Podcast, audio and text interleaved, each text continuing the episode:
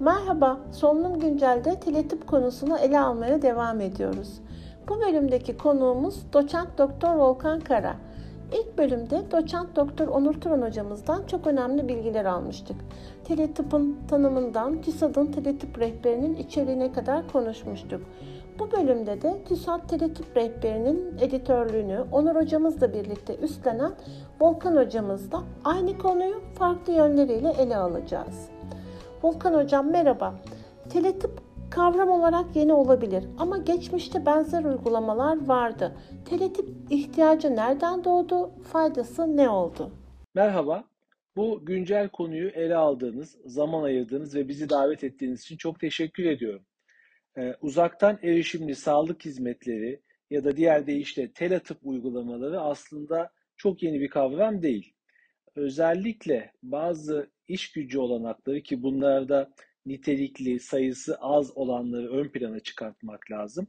Bu iş gücünün daha geniş alanlarda, daha geniş e, hasta ve hastalık gruplarında etkili kullanılabilmesi için teletıp uygulamalarını biliyoruz.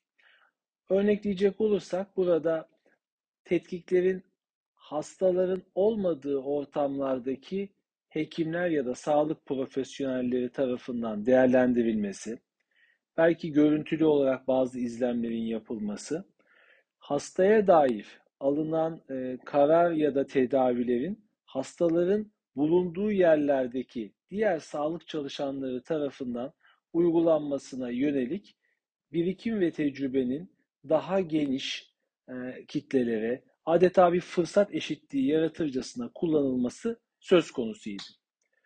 Pandemi döneminde ortaya çıkan engellenemez e, kısıtlamalardan dolayı başta e, fizik muayene olmak üzere hasta ve hekimin fiziksel olarak bir araya gelemediği durumlar için teletıp sağlık uygulamaları hizmetlerin aksamaması ve belli bir kalitede e, hizmetlerin sürmesi açısından bize çok fayda sağladı. Hocam, TÜSAD'ın teletıp rehberine olan ihtiyaç ve bu rehberin sağlayacağı katkılar hakkında ne söylemek istersiniz? Ee, bahsettiğim gibi e, uzaktan erişimli tıbbi görüş ve e, hizmetlerin bir geçmişi söz konusu. Ancak dünya genelinde de sahada bunun yaygın e, kullanımına dair standart bir altyapı, mevzuat gibi zorunluluklar henüz tanzim edilmemişti. Pandemi bir anda ortaya çıkınca adeta bir itici güç gibi bu tür hizmetleri hızlı bir şekilde kullanıma koydu. Sağlık Bakanlığımızın pandeminin başladığı dönemden itibaren bu konuda bazı mevzuat çalışmaları oldu ve halen de devam ediyor. Biz bu çalışmayı yaparken akciğer sağlığına, akciğer sağlığı ve hastalıkları ile ilgili ortaya çıkan hizmetlere ve potansiyel aksamaları dikkate alarak bir bakış açısıyla ülke genelinde sahada aktif olarak görev yapan, özellikle pandemide de çok çalışan meslektaşlarımızın gözlemleri, ihtiyaç tespitleri, tecrübeleri ve geri bildirimlerinin bir araya geldiği bir e, ürün olarak e, tasarlamak istedik. Bu şekilde akciğer sağlığında teletip uygulamalarının hem hizmet kalitesinin devamını, belki de verimliliğinin artmasını, yine başta bahsettiğim bazı kısıtlı iş gücü olanaklarının daha etkili, daha adaletli, daha yaygın kullanılabilmesiyle ilgili de bir imkan sağlayacağını düşündük. Bunun hem bugün hizmet kalitesinin artmasına hem de gelecekte bazı olumlu, olumlu sonuçlar e, yapması açısından bir imkan sağlayacak bir kaynak rehber olarak görmeye çalışıyoruz. Burada hastalıkların hiç istemediğimiz e, geciken teşhisi yani erken teşhis etme yeteneğimizin kullanılması, hastalığı teşhisli hastalarımızın e, tedavi ve takiplerinin etkili ve kaliteli bir şekilde sürmesi ve belki daha da önemlisi bir grup hastamız için önleme gibi hastalık daha ciddi bir safhaya gelmeden ya da ortaya çıkmadan hem yapılacak müdahaleler hem yapılacak önerilerle engelleme fonksiyonuna önemli katkıları olacağını düşünüyoruz. Hocam, teletip uygulamalarının Türkiye'de yaygınlaşması ve başarısı için hekimler ve hastalara yönelik neler yapılabilir? Her yeni uygulamada olduğu gibi konunun yaygınlaşması, e, biraz bilinirliğinin artması, biraz da konunun tarafları açısından kabul görmesiyle ilişkili. O açıdan bu farkındalığı rehberimizin hem oluşması hem de yayınlanması oluşturdu diye düşünmekteyiz. Diğer taraftan da konuya etkili ulaşım ve erişimin olması, bunun kolay ve pratik olması, herkese hitap edebilmesi, yine yaygın olması, buna uygun e, altyapının e, mevcut olması, bu altyapının farklı durum ve koşullarda sürdürülebilir olması gibi detaylar gerekiyor.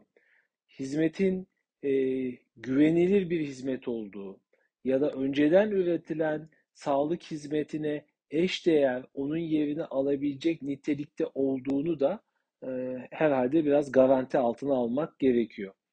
Yine hem hizmeti alan yani hastalarımız hem de sunan sağlık profesyonelleri açısından mediko-legal, yasal sorun ya da bilinmeyen nokta olmaması, sorumlulukların net bir şekilde tanımlanması, kişilerin her iki taraf için de söylüyorum kendini riskli ya da e, ihmal edilmiş hissetmemesi bir de kendi açılarından mahremiyetlerinin e, korunması e, gerekmekte. Yine hastalarımızın bu konuda böyle bir hizmetin varlığının konusunda bilinçlenmesi kadar hekim ve diğer sağlık hizmet sunucuları için de yeni olan bu kavramın onların da yıllardır yapa geldiği klasik, konvansiyonel, yüz yüze olan metotların yerini alabilecek içerikte, ciddiyette, bir nevi içlerine e, sinerek kullanacak bir hale gelmesi e, gerekmekte. E, rehberin çizmeye çalıştığı çerçeve, içinde barındırdığı bazı detay ve dikkat edilmesi gereken konularda özellikle sağlık profesyonellerinin e, bu konudaki endişelerini en aza indirmek için e, bir e, yön verici, bir ufuk açıcı içeriğe sahip olduğunu düşünüyoruz ve işlevine yarayacağını ümit etmekteyiz. Hocam şunu da sormak istiyorum. TÜSAT Teletıp rehberini hazırlarken içeriğini nasıl oluşturdunuz? Türkiye Solunum Araştırmaları Derneği'nin bünyesinde ilgi alanlarına göre meslektaşlarımızın kategorize olduğu, bölündüğü küçük çalışma gruplarımız var. Bu gruplar hem mesleğin daha iyi icrası hem de toplum sağlığına daha fazla katkı yapabilmek için yıllardır farklı e, projelerde, konularda ama kendi ilgi alanlarında e, çalışmaktalar. Bu var olan e, çekirdek yapıyı e, teletıp başlığı altında biraz da ne tür konulara değinmeliyiz, nelerden e, bahsetmeliyiz, hangi konuların rehberde yer alması ile ilgili çok değerli meslektaşım Onur Hoca ile bir çerçeve oluşturduk. Ardından e, özellikle dünyadaki günceli, ülkemizdeki ihtiyaçları, uygulamadaki ortaya çıkacak akut ve kronik olasılıkları, zorlukları, e, pandemi döneminde karşılaşılan ve sorun yaratabilecek konuları ön plana çıkartan, bunları aşmaya ya da üstesinden gelmeye yönelik de önerileri e, barındıran bir çerçeve dahilinde meslektaşlarımızın kendi çalışma gruplarının da görüşlerini alarak bizlere yardımcı olmasını rica ettik. Bu meslektaşlarımızın pandemi döneminde akciğer sağlığı alakalı sahada en çok çalışan, riskli işlerde ön safta yer alan branş gruplarından olduğunun altını çizmemiz gerekiyor. Hele böylesine yoğun ve stresli bir telaş e, ve koşturma içinde işin bilimsel yönüne, işin ülkemizde teletıp uygulamalarının geleceğine ışık tutmasını ümit ettiğimiz akciğer sağlığında teletıp uygulamalarına destek vermelerini de çok kıymetli buluyor ve her birine çalışma gruplarına ve temsilcilerine iştenlikle teşekkür etmek istiyoruz.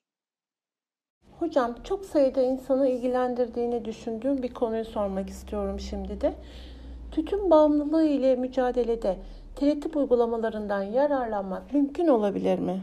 Sigara bırakma polikliniklerinde üretilen hizmetin e, teletıp uygulamalarına yatkın olduğunu söylemek lazım. Başta da belirttiğim gibi teletıp uygulamalarının sağlıkta kullanımındaki örneklerin içinde tütün bağımlılığının tedavisi de e, mevcut. Hastaların sosyal açıdan hastaneye sık gelip gelmeyi tercih etmediği, fiziksel imkansızlıktan gelemediği ya da bu konuyla ilgilenen iş gücü kaynağının sığırda olduğu zamanlarda uzaktan teknolojik marifetlerle telefon, görüntülü konuşma, hatta e, SMS gibi faaliyetlerle e, bu hizmeti alan e, hastalar ya da bunu uygulayan modeller mevcut. Ülkemizde de ben bunun uygulanabilir olacağını düşünüyorum.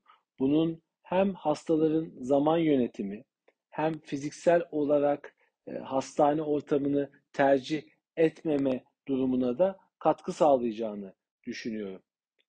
Burada teknolojik ilerlemelerin her geçen gün farklı yeni imkanlarla bunu kolaylaştıracağını da düşünüyorum. Örneğin e, bazı uygulamaların, bazı cep telefonu mobil uygulamalarının e, hekimlere bu süreçte yardımcı olacağını, bazı durumları e, ortak takip etme imkanı sunacağını düşünmekteyim.